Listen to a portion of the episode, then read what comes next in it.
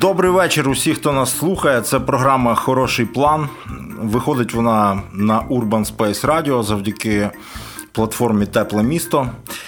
І у цій програмі Хороший план ми мріємо про хороші часи для українського шоу-бізнесу, для української нішової музики, не тільки про відродження українських концертів, фестивалів уже зараз, і під час війни, і після нашої перемоги. Ведучі цієї програми я Павло Нечитайло і мій друг Сергій Боричевський. Доброго вечора. Отже, у нас в гостях Андрій Зоїн, відомий фестивальний організатор в Україні, організатор одного із найбільших фестивалів нашої країни, одного з найвільніших фестивалів, і з е, славою людини, що не зациклюється на грошах, не зациклюється на е, здобутті якихось регалій шоу-бізнесових, а організатор, який запрошує молоді гурти, який відкриває нові імена. Тому з ним цікаво поговорити, зокрема, про організацію самої кухні, концертів та фестивалів в Україні, про алгоритми взаємодії артиста та організатора, і говорити про те, що таке артист загалом та артист в Україні, і чи існує в Україні шоу-бізнес. Ось про це ми хотіли би поговорити з Андрієм Зоїним, а по паспорту Андрієм Захарко. Окремі люди взагалі говорять, що Боричевський Андрій Зоїн це одна людина. І сьогодні цей е, міф українського сегменту Фейсбук буде роз, роз, розвіяно, я так думаю. Скільки одночасно ви говорити не зможете. Також я зауважу, що крім того, що е, Андрій відомий організатор фестивалю Республіка. Він е, ще й відомий діяч українського шоу-бізнесу, який був біля витоків одного з найбільших і єдиних шоу-бізнесових фестивалів 90-х. Знає кухню не тільки фестивалю Червона рута, але й що й робилось там в території А і інших наших квітниках української естради періоду другої половини 90-х, початку 2000-х. І ще й Андрій знає дуже добре всю цю індустрію зсередини, оскільки і сам виступав на багатьох майданчиках. І навіть виступав на одній сцені з гуртом Металіка. Отож, вітаємо! Вітаємо, Андрію. Доброго вечора. Андрію, от мене одразу з тебе буде провокативне запитання, раз уже прозвучало те, що ти виступав разом із гуртом Металіка на одній сцені. Я не буду запитувати, чи ти їм руку, чи пив з ними. Я просто запитаю, чи вважаєш ти себе музикантом, що не зміг, і став, і тому став організатором? І де краще? На місці організатора чи на місці музиканта? Е, Я так, так і є. Я музикант, який не зміг стати музикантом, тому що вчасно зрозумів, що мені не цікаво грати на музичних інструментах, бо є люди, які роблять це набагато краще і витрачають на це набагато менше часу, ніж я. Тому що я вирішив стати музикантом внезапно в 14-15 років, коли почув, як хлопці грають на гітарі у дворі, і подумав, що напевно я не піду в університет, а піду в музикальне училище грати на контрабасі. І поступив в училище, і потім розумів, що в принципі мені це не дуже цікаво, і тоді. Десь тоді вже я вирішив, що напевно я краще буду допомагати музикантам, буду як є около футбол, так і около музика. Я став з тих пір більше допомагати і придумувати спочатку, як робити гурти популярними, а потім зробити фестиваль. Так сталося. А от ти сказав таку цікаву фразу, що порівняв із навколо футболом музику. Тобто музика, і так само ти сказав, що е, ти пішов з музики, тому що є люди, які грали, грали музику краще, ніж ти. Але умовно, наприклад, якийсь е, зірка радянського року. Е, грає, е, гра грала набагато гірше, ніж зірка там зарубіжного року 60-х, 70-х, там, приміром. Але ті, і ті збирали великі зали, збирали стадіони. Е, чи важливо в музиці краще гірше? Наскільки це важливо для слухача, для того, щоб бути популярним, для того, щоб е, жити музикою і отримувати кайф від цього? Ну, напевно, напевно, зараз і не і не важливо. Так, я згоден з тобою. Зараз можна мати якусь цікаву ідею і і і бути популярним. Да? Є зараз багато прикладів.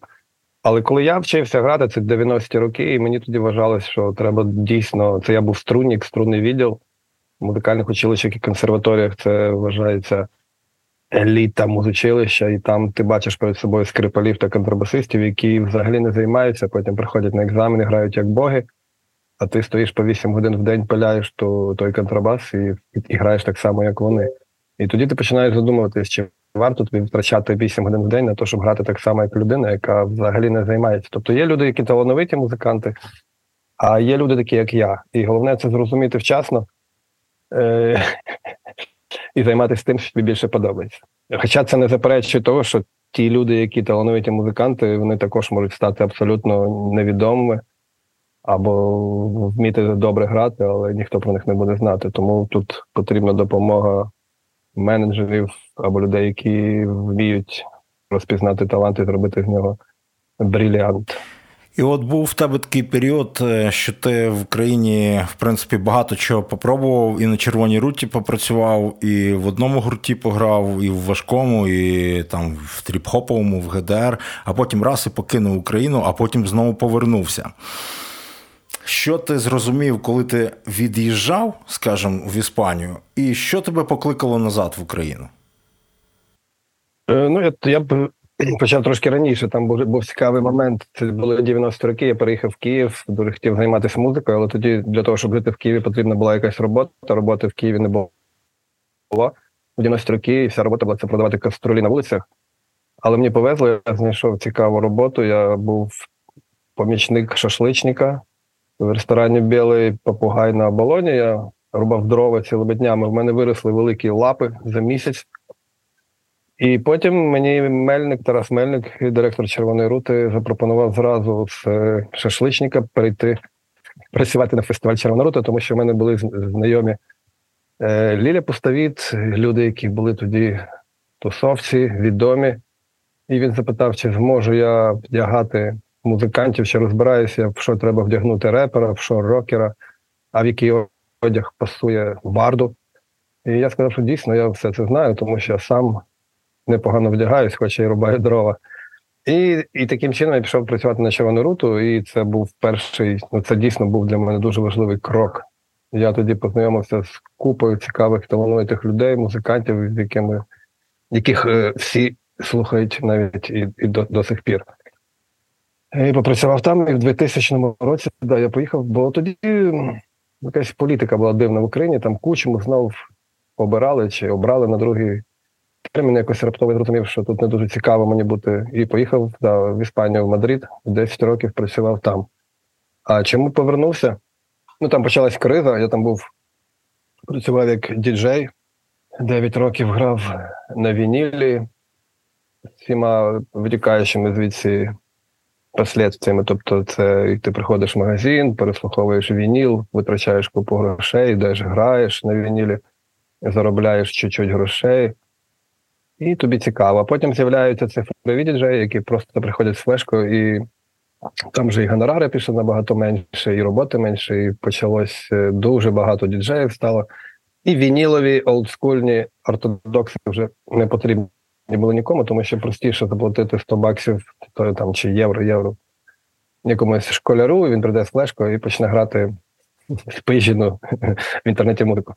І плюс тоді в Україні було дуже цікавий час, можна було працювати головою, не тільки рубати дрова. Це 2010 рік. Я ну, я часто приїжджав, бачив, що тут твориться. Всі мої друзі казали, як класно тут жити, і що тут можна працювати, робити різні цікаві штуки. І я помітив, що Якось мало в Україні фестивалів е, таких цікавих з соціальним підтекстом, де всі щось роблять спільно. І приїхав і зрозумів, що в Кам'янці можна зробити класний фестиваль. І це було таким поштовхом, який я використав, приїхав і зробив із фестиваль, маючи в кармані там 3 тисячі гривень на той час. А от, от у твоїй історії ти вже озвучив такий невеличкий ключик взаємодії для успіху це соціальні зв'язки. Тобто ти сказав, що тебе взяли на фестиваль, тому що ти знав Лілію Постовіт. Е, ти сказав, що ти е, влився в тусовку і познайомився там із багатьма людьми. І, в принципі, в Україні це один із основних механізмів побудови будь-якого бізнесу, не тільки музичного, це зв'язки, е, комунікації між людьми прямі, таке сарафанне радіо в певній мірі. А ти, коли був в Європі, ти помітив, наскільки відрізняється там ця музична тусовка і музичне середовище від українського? І коли ти повернувся в Україну, чи змінилося воно у нас в, там, в 2010 році, наприклад? Абсолютно в точку. Ти сказав, там взагалі відсутній соціальний ліфт. А в Україні він присутній, причому він ну чудово можна зробити з будь-якого невідомого музиканта супервідомого. В Іспанії це неможливо. Там дійсно якась така, як в Індії, здається, кастовість. В Україні, коли в мене був клуб ще до фестивалю, і приїжджає група, пише тобі техрайдер, і ти все виставляєш, і вони приїжджають і там просто стають і грають. Ще й живуть, ти годуєш, кормиш, е, селиш, платиш гонорар, дорогу. А в Іспанії ні. Я приїхав, я грав в іспанському гурті. Ми рік граємо в на ребазі, за яку платимо. І якщо нам повезе, там два роки в рік, в два рази на рік у нас може бути якийсь концерт в барі, в який треба, по-перше, привезти весь беклайн, зробити самим рекламу, розвісити її вночі по місту і запросити ще й своїх родичів, батьків, там чи дружин, знайомих, тому що інакше ніхто не прийде на твій невідомий гурт. І в результаті, там, щоб виступити десь, треба витратити там євро 300, 400, 500 на один гурт, і потім ти робиш фото і показуєш, що ти грав в цьому закладі. Тому там дуже складно все. Я не знаю, люди, які, можливо, не жили там, вважають, що в Європі стати популярним дуже просто. Простіше в Україні, набагато простіше. А зв'язки так, це дуже важливо знати людей, виходити, знайомитись.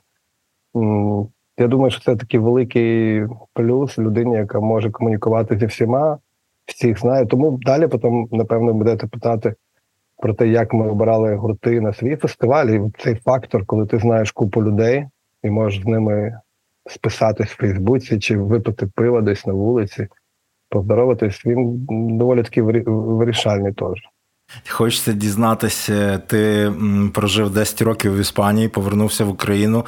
І чи змінились люди в Україні в порівнянні з початком 2000-х, коли ти виїхав? Що змінилось? Е, змінилось е, Ну мені взагалі здається, що ті люди, з якими ми починали в 90-х, десь вони всі зникли. Напевно, емігрували.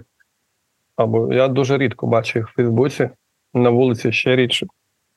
Всі молоді, всі цікаві, зараз талановиті, ніхто нічого не боїться, лізуть на пролом, так і має бути. Тобто молодь стає більш така зубата, більше гуртів класних, більше людей, які вміють грати, люди, які вміють себе продавати. Тоді все було таке на зародишевий рівень.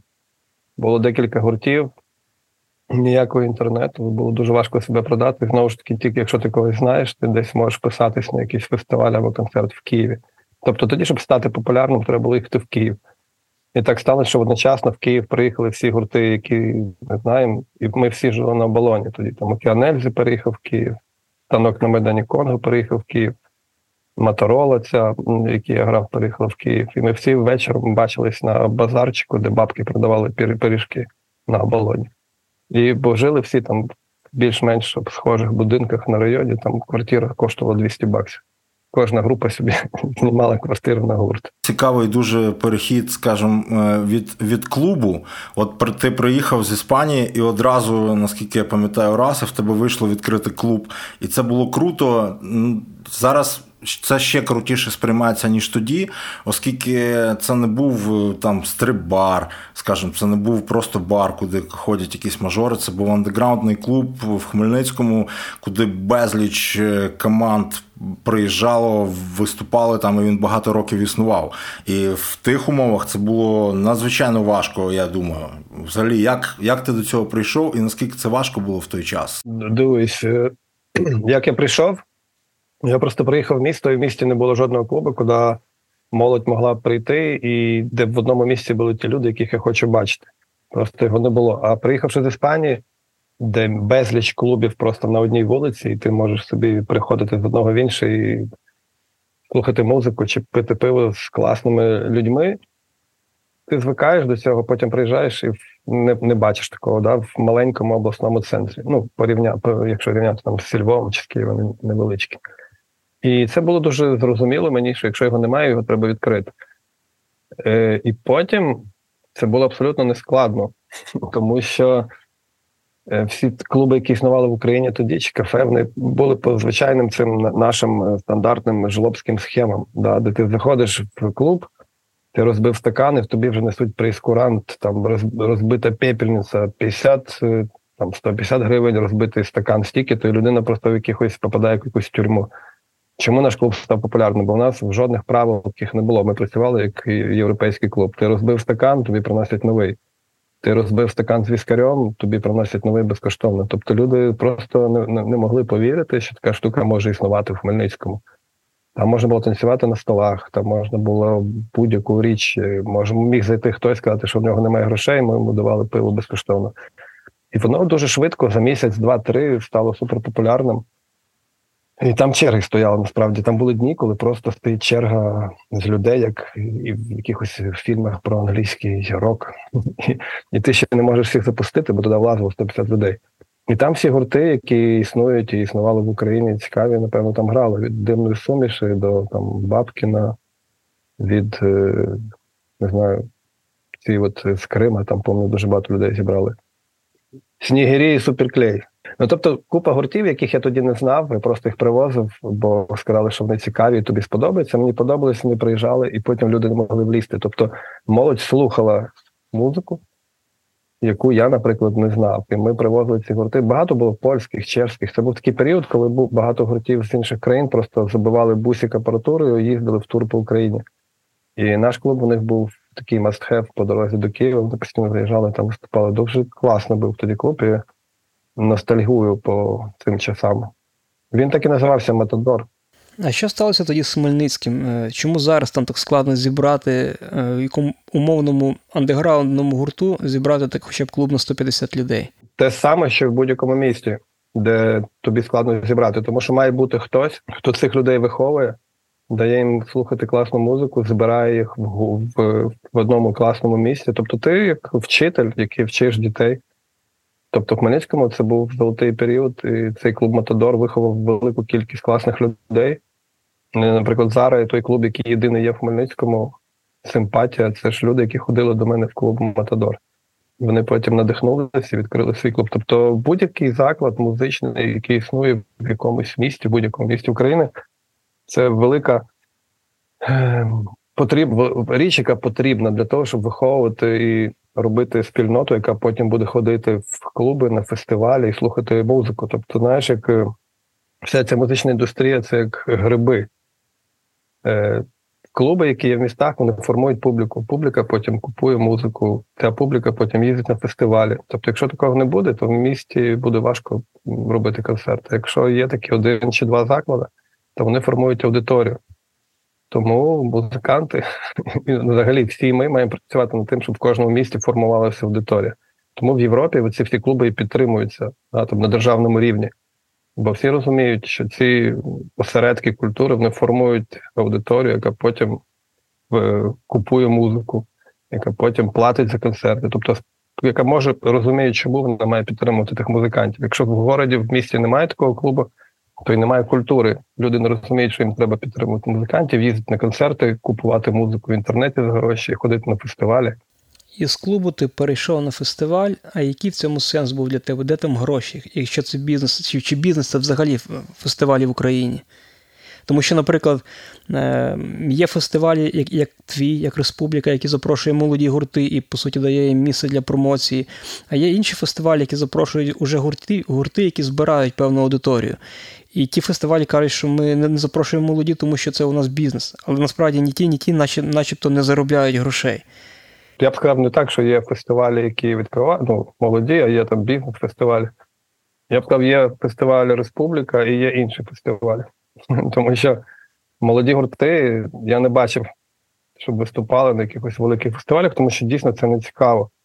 Е, навіть якщо от музиканти думають, або ти навіть теж так думаєш, да? що запросити молодий гурт це нічого не коштує, тому що гурт грає безкоштовно. Насправді будь-який гурт, який в тебе грає безкоштовно, для тебе це мінус 30, 40, 50 тисяч гривень. Тому що в тебе там купа всього сцена дорога, звук дорогий, люди, ну, реклама дорога, ти за все платиш, а потім виходить невідомий гурт, і там півчаса в тебе займає сцену, да? ну, і на нього ніхто не приходить. Е, тому не буває на фестивалях безкоштовних гуртів. Всі гурти коштують для е, директора, коштують гроші. Тому я прекрасно розумію великі українські фестивалі, які не запрошують молодих гуртів або запрошують їх у якості гурта, який виступить першим, поки вся публіка п'є пиво і підтягнеться потім на якісь відомі гурти. А Республіка, ми зробили в цей клуб перший Матадор. У нас з'явилася своя аудиторія велика Хмельницькому, і ми зрозуміли, що вже нам мало фестив... клубу, і треба робити фестиваль. Я подумав, в якому місці це може бути цікаво. Подумав, зрозумів, що це може бути Кам'янець-Подільський, бо там є фортеця. Фортеця вже виглядає класно для реклами, для піару. Ти можеш просто зробити фото фортеці, написати, що там фестиваль, і вже якась частина публіки поїде просто тому, що в тебе два в одному. І фестиваль, і класне місце, і класне місце проведення фестивалю. Да? Тобто, ну простіше було робити рекламу. А чому взагалі було рішення таке, начебто, все класно було з клубом? І, по-моєму, якийсь час і паралельно існував і клуб Матадори, фестиваль Республіка. Чому з клубом історія завершилась? Е, дуже там типова українська історія з клубом. Ми починали його.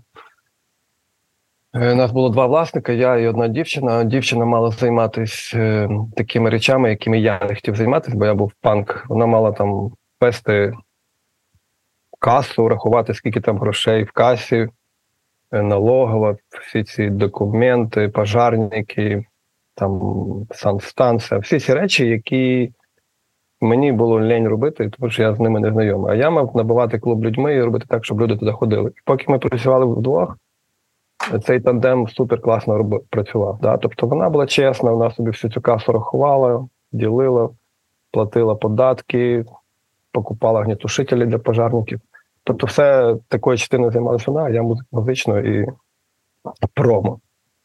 А потім вона вийшла заміж, і їй вже стало складно працювати вночі. Вона так і сказала: я ще Андрію роблю два місяці, і все. Ти або переоформився на себе, або знайти собі компаньйона. Я знайшов компаньйона, який був е, партії регіони, молодий хлопець партії регіонів. І він потім почав робити якісь свої речі, партійні, приводити там МММ зустрічі. І публіка дуже реагує на це чутливо. Е, ну, коротше, він його загробив, ми посварилися, пішов, він ще попрацював, може, місяць, і потім приїхала поліція, печатала клуб за борги, закрили все там, заклеїли, і Діма Нагута е, опинився без клуба. А ну, а ми втратили цікаве місце, яке було в Хмельницькому. Ну, власне, ми знову повертаємось до цих цікавих місць, які, наприклад, колись була крамничка Vivienne West, де Sex Pistols утворилися, по суті, утворилось, формувався панк-рух. І тут знову ж таки, повертаючись до фестивалів, хочеться от поговорити про те, що насправді в нас з року в рік, якщо подивитися на лайнапи наших фестивалів, принаймні так, так як це було там років 5 тому, е, на на всіх фестивалях, там 3-4 літні фестивалі, там в основному одні ті самі гурти виступають. Є якісь. Е, на денній сцені, можливо, відрізняються гурти, яких періодично пробують організатори. А так ми бачимо одні ті самі імена. Чи не повинні фестивалі, в тому числі для власного розвитку, відкривати нові імена? Незважаючи там, на прибутковість, неприбутковість. Це ж інвестиція в майбутнє насправді. Виховання того ж слухача, смаку слухача. Чи ні? Чи це може таке замкнене коло, коли фестиваль не виховує аудиторію, і потім скаржиться на те, що немає нових імен?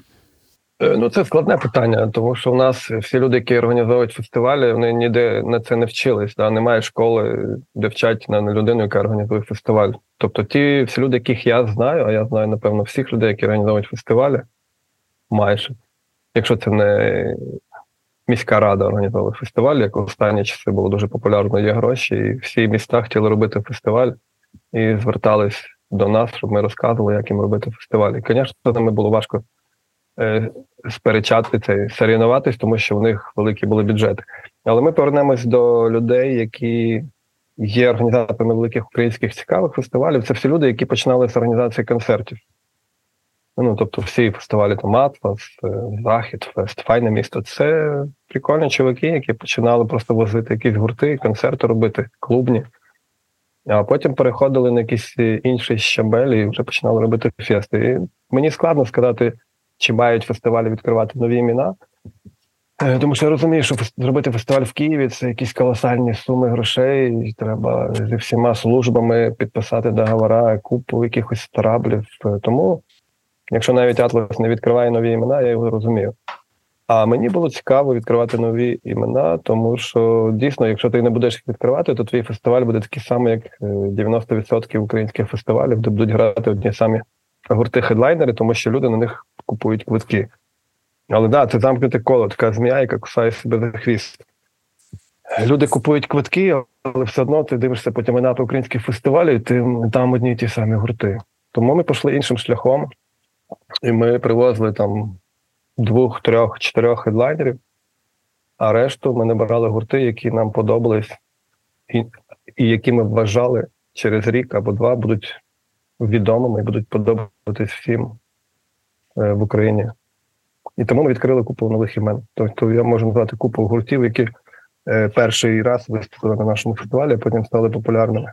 Знову ж таки, це це таке питання від Сергія, яке більш нашої другої частини стосується, але бачите, завдяки от такому питанню теж щось е, таке ближче до особистісного фактору нашого вельмишановного гостя. А ми сьогодні говоримо з Андрієм е, Зойним Захарком, директором фестивалю Республіка і засновником клубу Матадор. І це програма Хороший план. І ми сьогодні думаємо про хороший план для наших українських музикантів, для організаторів концертів, взагалі для усієї нашої живої музики. І перше питання: от у нас якраз ближче говоримо ми про авто. Про нашого основного гостя, головного експерта, про те, про його життєвий шлях. І хотілося б зараз, от підсумовуючи, бо другу половину ми підійдемо вже до таких от питань, е, якби абетка початківця, абетка організатора, щось таке більш конкретне, більш прив'язане до конкретних речей в індустрії. А зараз, от ем, Наскільки нам відомо від е, фестивальної діяльності ти відійшов і не тільки ти. Що ти можеш сказати, отак, от е, озираючись назад, чи будуть в Україні взагалі фестивалі? Чи ця е, історія вже померла і Бог його знає, коли відродиться? Який твій прогноз? Задаєш таке провокативне складне питання. Я маю казати якісь веселі, бодрі речі, що, звісно, все буде і буде ще краще, і більше, і сильніше, і мощніше. Але я не знаю, яке воно буде, тому що купа людей поїхала з України, купа молоді поїхала з України, купа дітей вивезли. Це ці люди, на мій погляд, половина або більше половини з них залишиться там. Тому фестивалі будуть, але вони зміняться. Тобто, так як змінилася, зміниться публіка, тому і зміняться фестивалі. Хоча, так як в Україні було небагато фестивалів цікавих, то все все одно цільової аудиторії, та яка навіть і залишиться, вистачить для всіх фестивалів. Ну я думаю, що з'явиться багато нових е, патріотичних, військово-патріотичних фестивалів з важким роком. І, ну, Я не знаю, я скажу так, я не знаю, чи я буду робити фестивалі, чи буде мені це цікаво. Е, але те, що вони будуть, це однозначно. І будуть іноземці приїжджати, бо їм буде цікава Україна, і тому і вони будуть грати, і купа гуртів цікавих буде. Але всі організатори фестивалів вони старіють і змінюються, і у них змінюється світогляд, мозок, розуміння того, для чого це робити. Тому з того, що бачу я зараз, я бачу тільки один фестиваль, який щось робить музичне і планує робити це надалі. Наприклад, файне місто. Да? От е, я з ними спілкуюсь постійно. Чуваки досить бадьорі, і, до речі, от анонсую, хоча не можу, ну поки вийде ця передача, не знаю. Може, це вже буде пізно, але в них буде цікавий захід. Може, ви бачили е, у Львові. Вони роблять фестиваль Файне місто, який буде 2-4 дні. Зараз відбуватися в червні. Запрошую Сережу і Павла. Бо я думаю, що я туди поїду подивитись. Мені дуже цікаво взагалі, все, що музично робиться під час війни, це дуже цікавий такий кейс, який треба вивчати, аналізувати і дивитися, як на це реагують люди, музиканти, організатори, взагалі публіка в місті. Бо мені це дуже цікаво. Я, наприклад, не можу зараз робити якісь музичні події, тому що в мене немає цього інтересу. Але дуже е, радий, що є люди, які мають в собі, в собі сили робити зараз таку потрібну справу. Да? Тому що музичні всі ці концерти, фестивалі дуже потрібні. Хоча аудиторія зовні, там локальна спільнота, не всі розуміють, вони думають, що музика це якісь забави. е, відпочинок, ще щось, але це про інше. Да? Це про те, щоб культура. Тому що якщо зараз не буде де виступати музикантам, то музиканти почнуть міняти професії. Це дуже не потрібно Україні. Тому я хочу, щоб у них у файного міста все вдалося, і цей фестиваль пройшов і був прикладом для інших оргів. Можливо, вони зараз прокинуться всі і почнуть е, робити якісь цікаві події, щоб музичний цей музична індустрія не просіла, і, і музиканти починали або продовжували грати далі.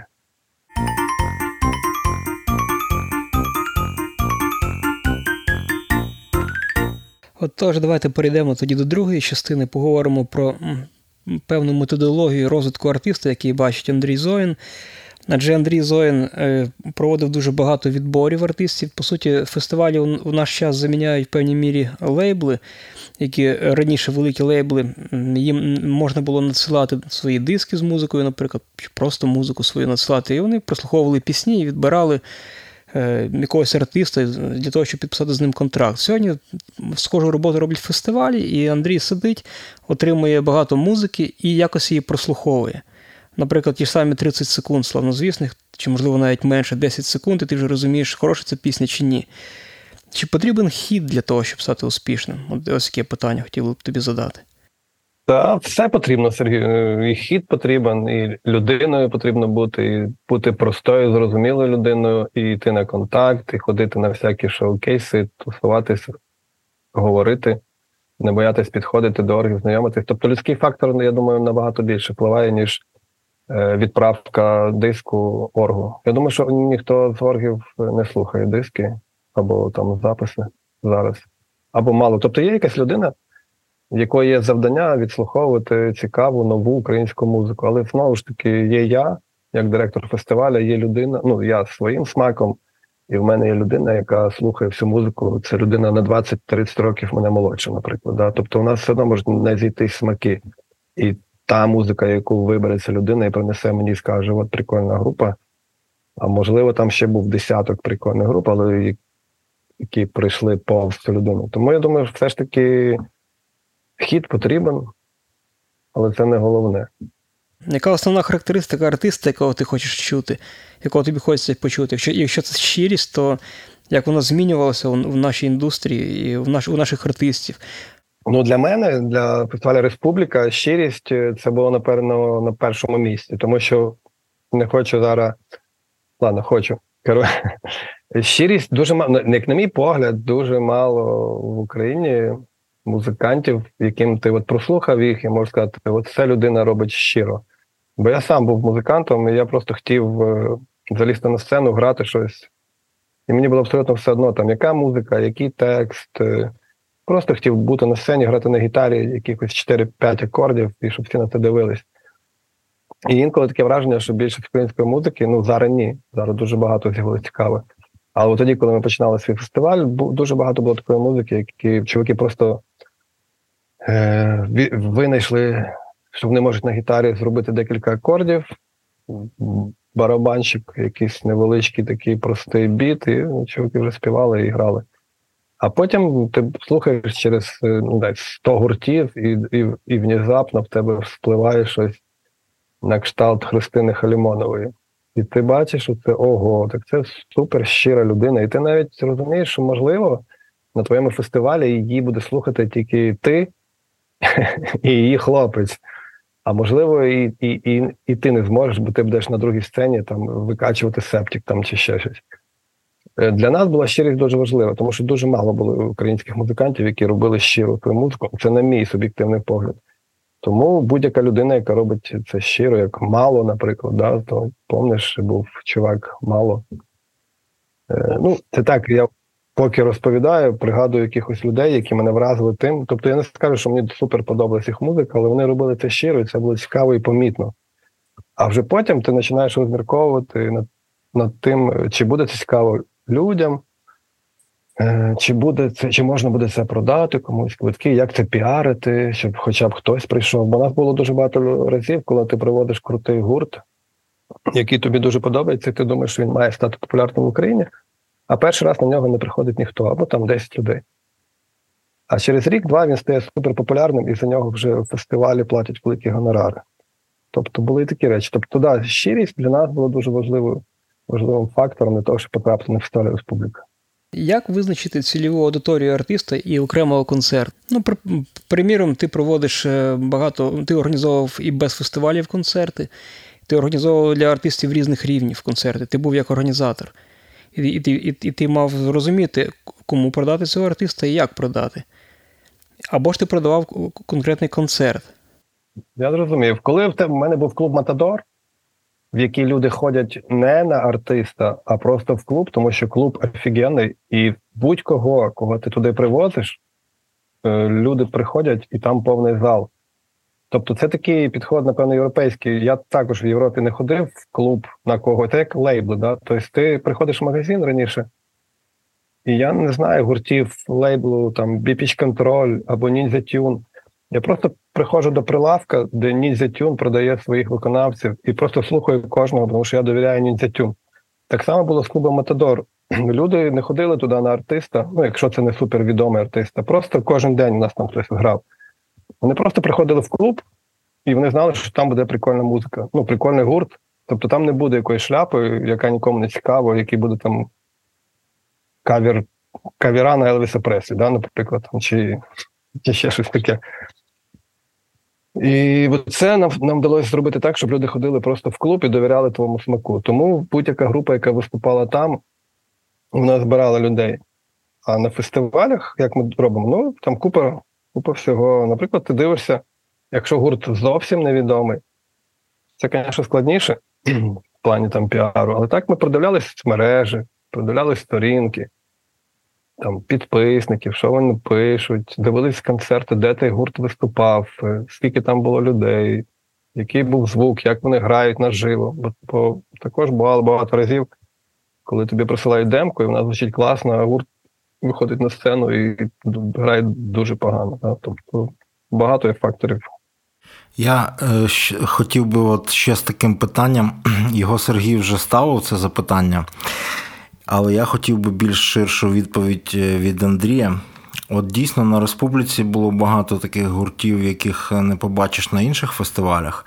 Але часто, приблизно з 2012 по 2019 рік, ми бачили на великих українських оупен-ейрах, що там з фестивалю на фестиваль катається одна ж та сама команда артистів в принципі, 5-6 штук.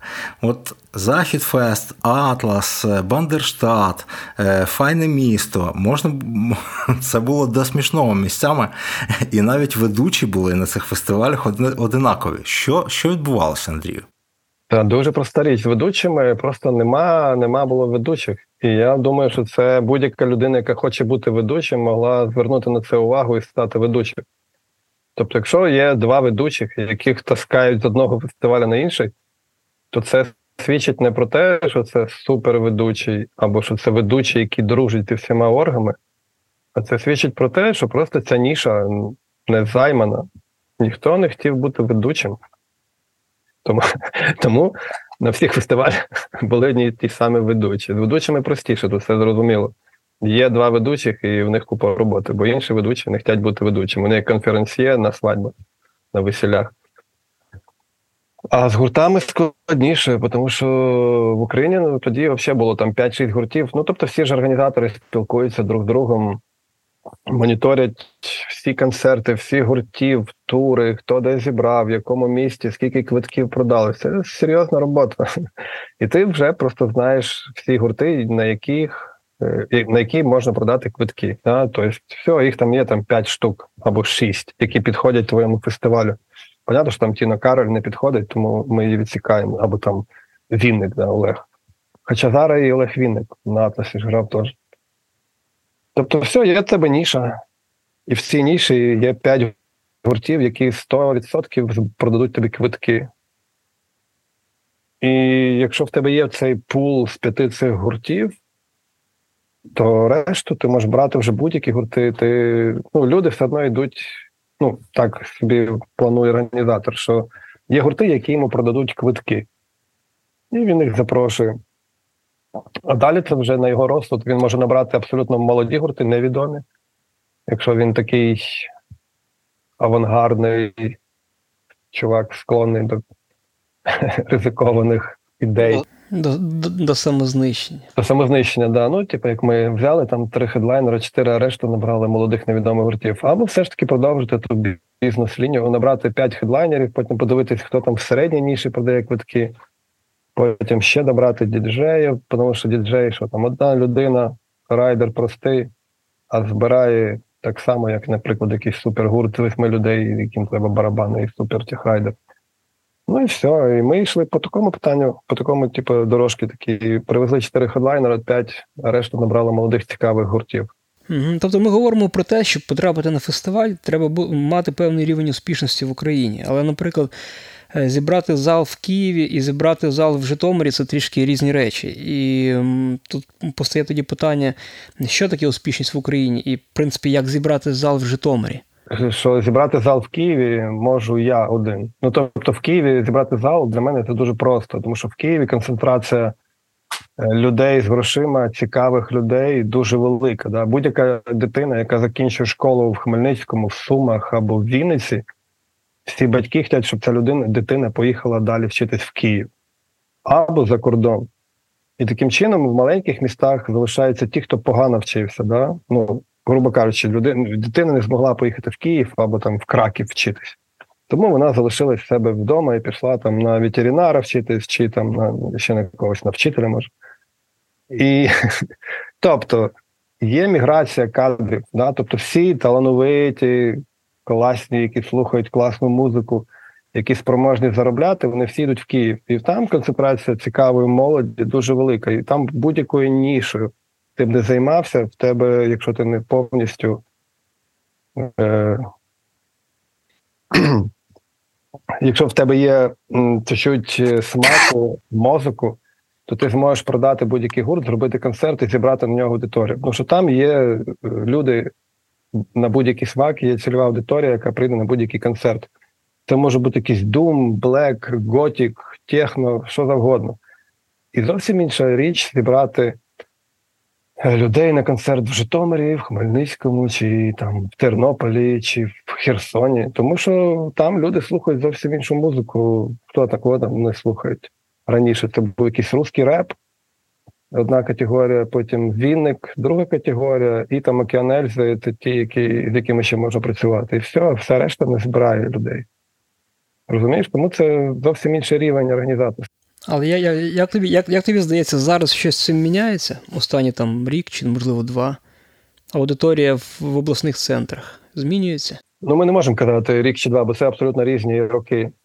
Бо два роки назад ще не було повномасштабної війни, і аудиторія була після коронавіруса, починала відходити, хотіла ходити на концерти. Потім почалась війна, і всі знову перестали ходити на концерти. І знову зараз я так бачу, люди починають е, скучати за тими концертами, фестивалями. І, в принципі, зали збираються зараз і в обласних центрах, і навіть в Кам'янці-Подільському люди ходять на концерти. Єдине, що знову ж таки це залежить від е, концертів. Якщо це маленьке місто, то, наприклад, е, там якийсь гурт, який грає dark чи gothic, ти там не збереш публіку, бо прийде 10 людей. А, наприклад, гурт Латекс Фауна вполне може зібрати зал у Хмельницькому, хоча раніше не могла. Та міняється все, але знову ж таки, купа молоді виїхало або переїхало в Київ. Це велика проблема е, обласних центрів України, що вся талановита молодь виїжджає кудись. Да? Тобто ніхто не хоче сидіти вдома, бо їм вдома не цікаво. Вони їдуть або за кордон, або в Київ. Тому в Києві робити концерти і фестивалі просто. А в маленьких містах не дуже просто.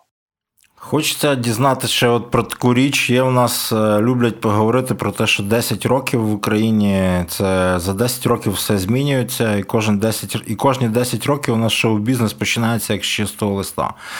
І зараз щось таке от відбувається. Ми ми пам'ятаємо цю хвилю, яка почалась там після 2013-2014 рік, і от проходить 10 років, і вже мало хто з тих гуртів існує.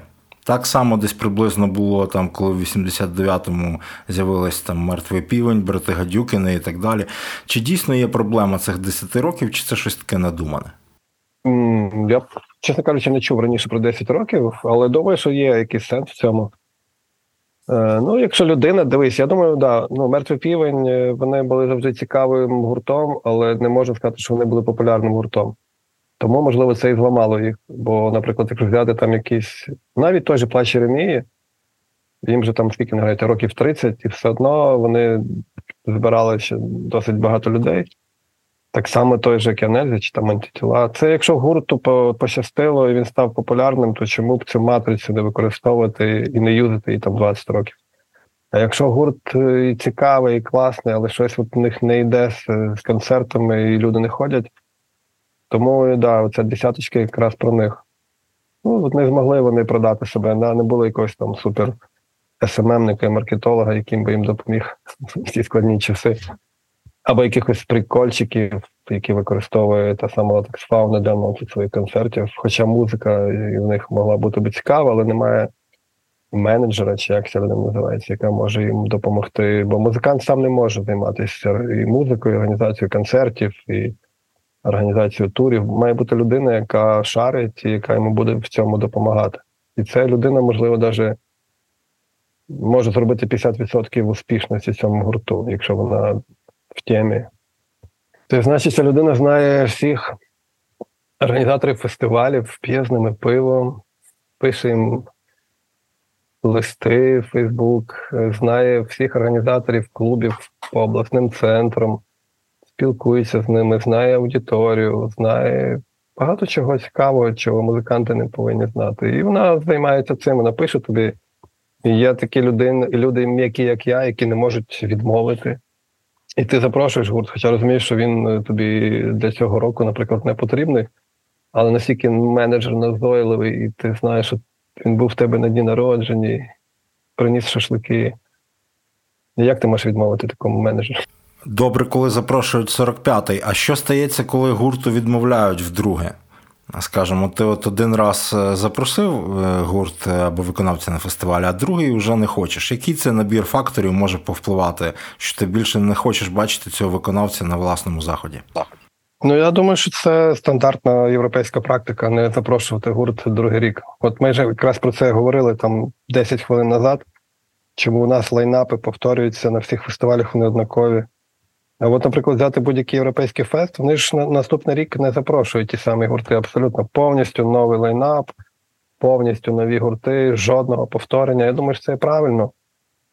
Це краще, ніж запрошувати і на другий рік, і на третій, той самий гурт. Хоча в мене було багато е, скарг від музикантів, з якими ми запросили їх один рік, другий, а на третій не запросили, і потім почались пости в Фейсбук, що я поганий організатор. Е, бо от така сама історія.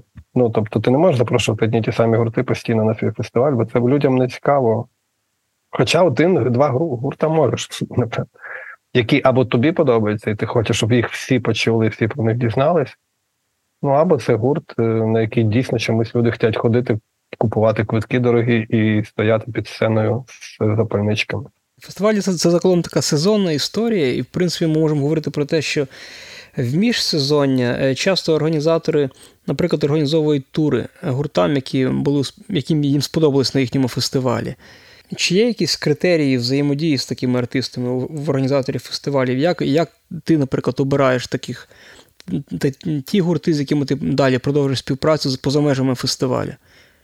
Привозиш їх там на День міста, наприклад, в Хмельницький. Ну я е, не можу казати за всіх організаторів фестивалю, тому що я розумію, що у них критерії інші. Всі організатори фестивалю це на відміну від мене нормальні люди, які вміють класно рахувати свою вигоду, не заморачуються якимись побутовими проблемами, і вони розуміють, що цей гурт принесе їм гроші, і вони з тим гуртом працюють. В мене немає такого, тому що мені не цікаво працювати з проблемними людьми.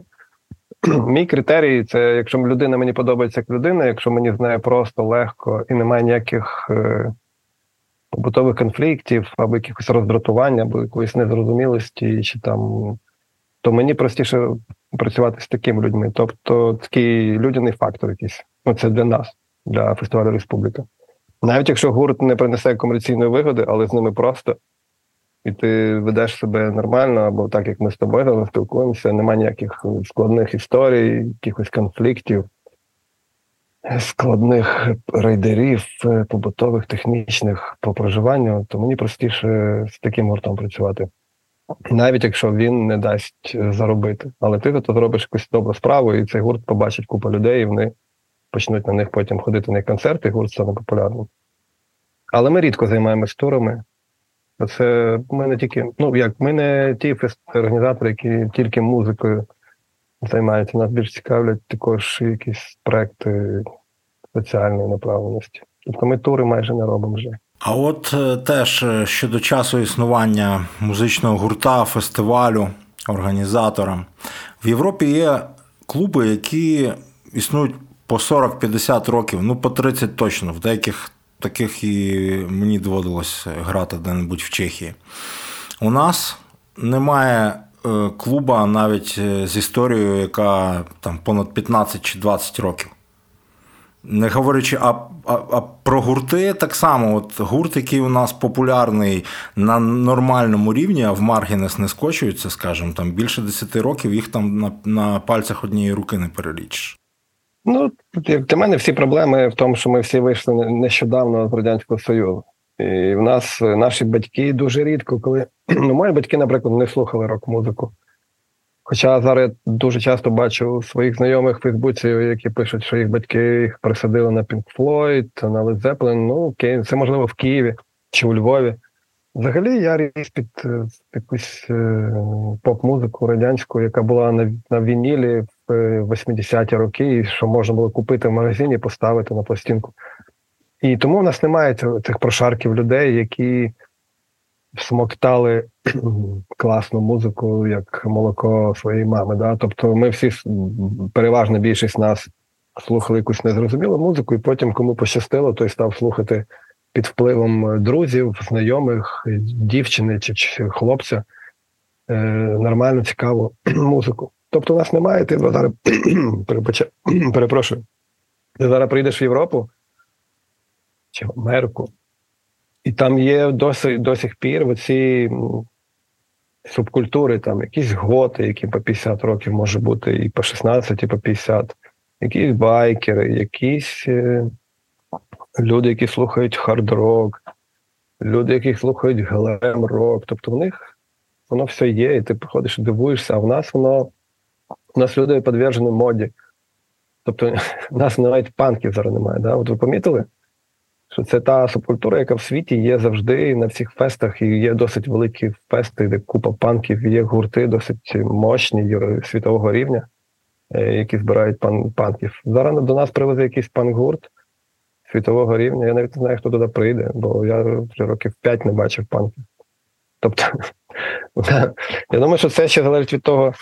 Ну, дійсно, немає субкультури да, в Україні. Тобто всі слухають мейнстрім, Власне, звідси запитання, чи є у нас інді-сцена, в принципі, і чи є у нас зараз андеграунд сцена. Ну от як на мене, зараз той час, коли ця андеграунд сцена і має робити свої свої кращі хіти, свою кращу музику і свої кращі кліпи. І мені дуже дивно, що в Україні зараз не народжуються якісь нові круті панк-гурти або пост-панк-гурти. Тобто зараз такий час, час війни, коли е, не знаю, можна створювати дуже круту музику іменно в андеграунді. Але я поки що не бачив жодного прикладу успішного. А хоча ні, я знаю один приклад. Гурт, який співає, ми вб'ємо вас, ми вб'ємо вас всіх. Важкий такий. Важкий рок. Там Хмельницького. Так, Хмельницького. Там просто складна англійська назва з двох слів. Для мене це дуже складно. Але це гурт Хмельницького, і це от такий приклад до речі, читав інтерв'ю Піпа, і він також про них згадав, про цей гурт. Тобто я його запам'ятав, хоча я таку музику не слухаю, хоча привозив на свій фестиваль, але я там не дуже в ній розбираюся. Але цей гурт я запам'ятав, бо він робить щиро, от, та, так як ми тоді казали на на початку. От я чувствую, що це щиро, і мені це цікаво. Я послухав всі їх пісні, які вони написали.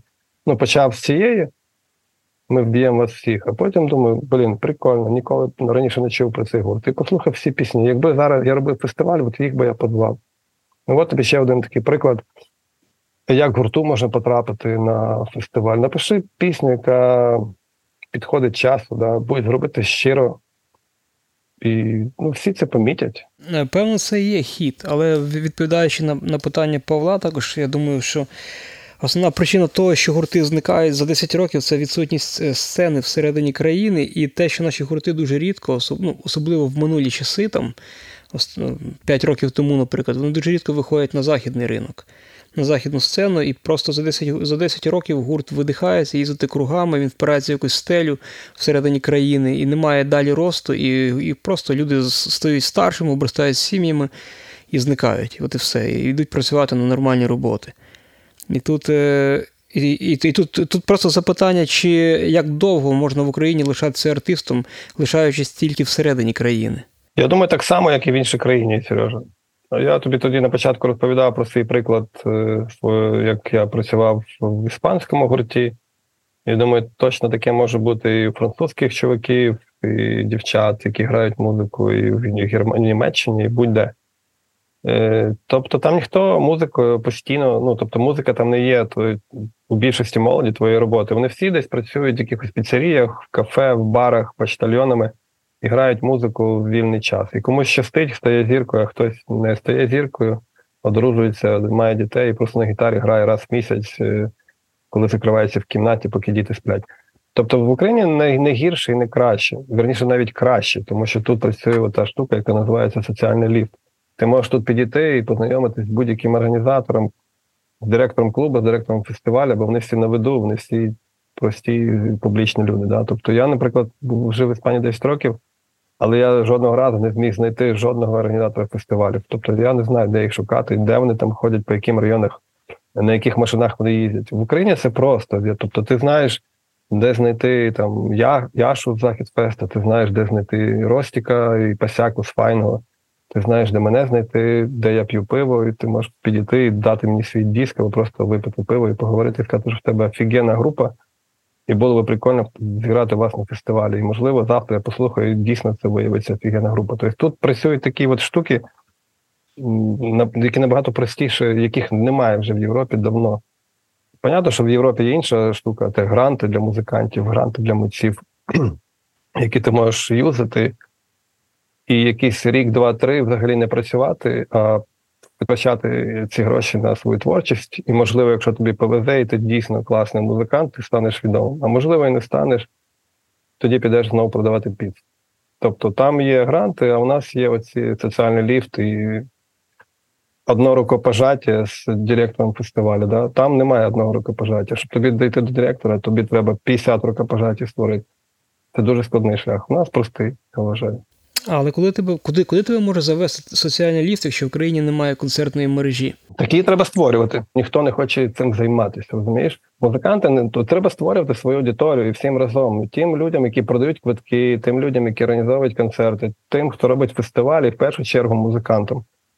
А в нас музиканти вони хочуть окремо жити, просто приїжджати на фестиваль, отримати овації, гонорари і потім уїжджати. А а хто має створювати це то, про що я розказував, коли був клуб Матадор. Ти створюєш цю аудиторію, яка потім їздить на фестивалі, купує квитки і купує твою музику. Якщо ніхто не буде створювати цих людей, займатися ними, виховувати, так і їх не буде. І тому ніхто не буде купувати твою музику і ходити на твої концерти. І коли всі це зрозуміють, тоді вони зберуться на якомусь стадіоні в Києві, зацікавлені люди, і скажуть: чуваки, давайте щось робити, да? щось ніхто не ходить, не продається то не продається музика в інтернеті, ніхто не ходить на концерти, на фестивалі. Тоді вони опа, пожмуть друг другу руки і почнуть працювати. Поки що я бачу, що ніхто цього не робить, я вже це бачу років 15.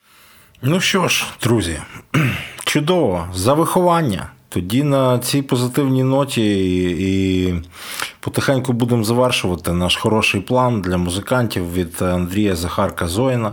Сьогодні, можливо, у нас буде ще й спеціальний експерт, який теж представить свій план для молодих виконавців. Якщо він буде, ми його представимо. Це визначний діяч української культури, Яків Матвійчук, який розкаже нам план для молодого виконавця, який хоче щось зробити і кудись піти нелегким шляхом музиканта в Україні. Можливо, ще в Сергія є якісь запитання. А ми ще раз подякуємо теплому місту і Urban Space Radio за можливість е, поговорити для вас. А ви подякуйте їм за те, що нас чуєте. Я побажаю гарного вечора нашим слухачам, і перед тим як це зробить Андрій Зоїн, я запитаю Андрія дуже просте запитання. Андрію, що далі буде з шоу-бізнесом в Україні? Він розквітне, як роса на сонці. Це 100%, це понятно. Але головне, щоб да, щоб він взагалі не зник і не виїхав звідси з України. І музиканти, і залишились ті люди, з якими ще ми можемо працювати. Бо дуже багато дуже багато музикантів, музиканток, е, мисткинь, митців зараз виїхали за кордон, і там такі цікаві умови для них. Що я маю сумніви, що потім хтось з них повернеться. Тому ми маємо їх затримувати тут, робити для них концерти, виставки, фестивалі. І потім ці люди і будуть розвивати наш український шоу-бізнес. Ну, власне, Мінкульт це і робить. Він затримує всіх артистів тут. Так, так. Слава Мінкульт. На цій позитивній ноті побажаємо вам доброго вечора. Це був подкаст Хороший план. Слава Україні! Героям слава!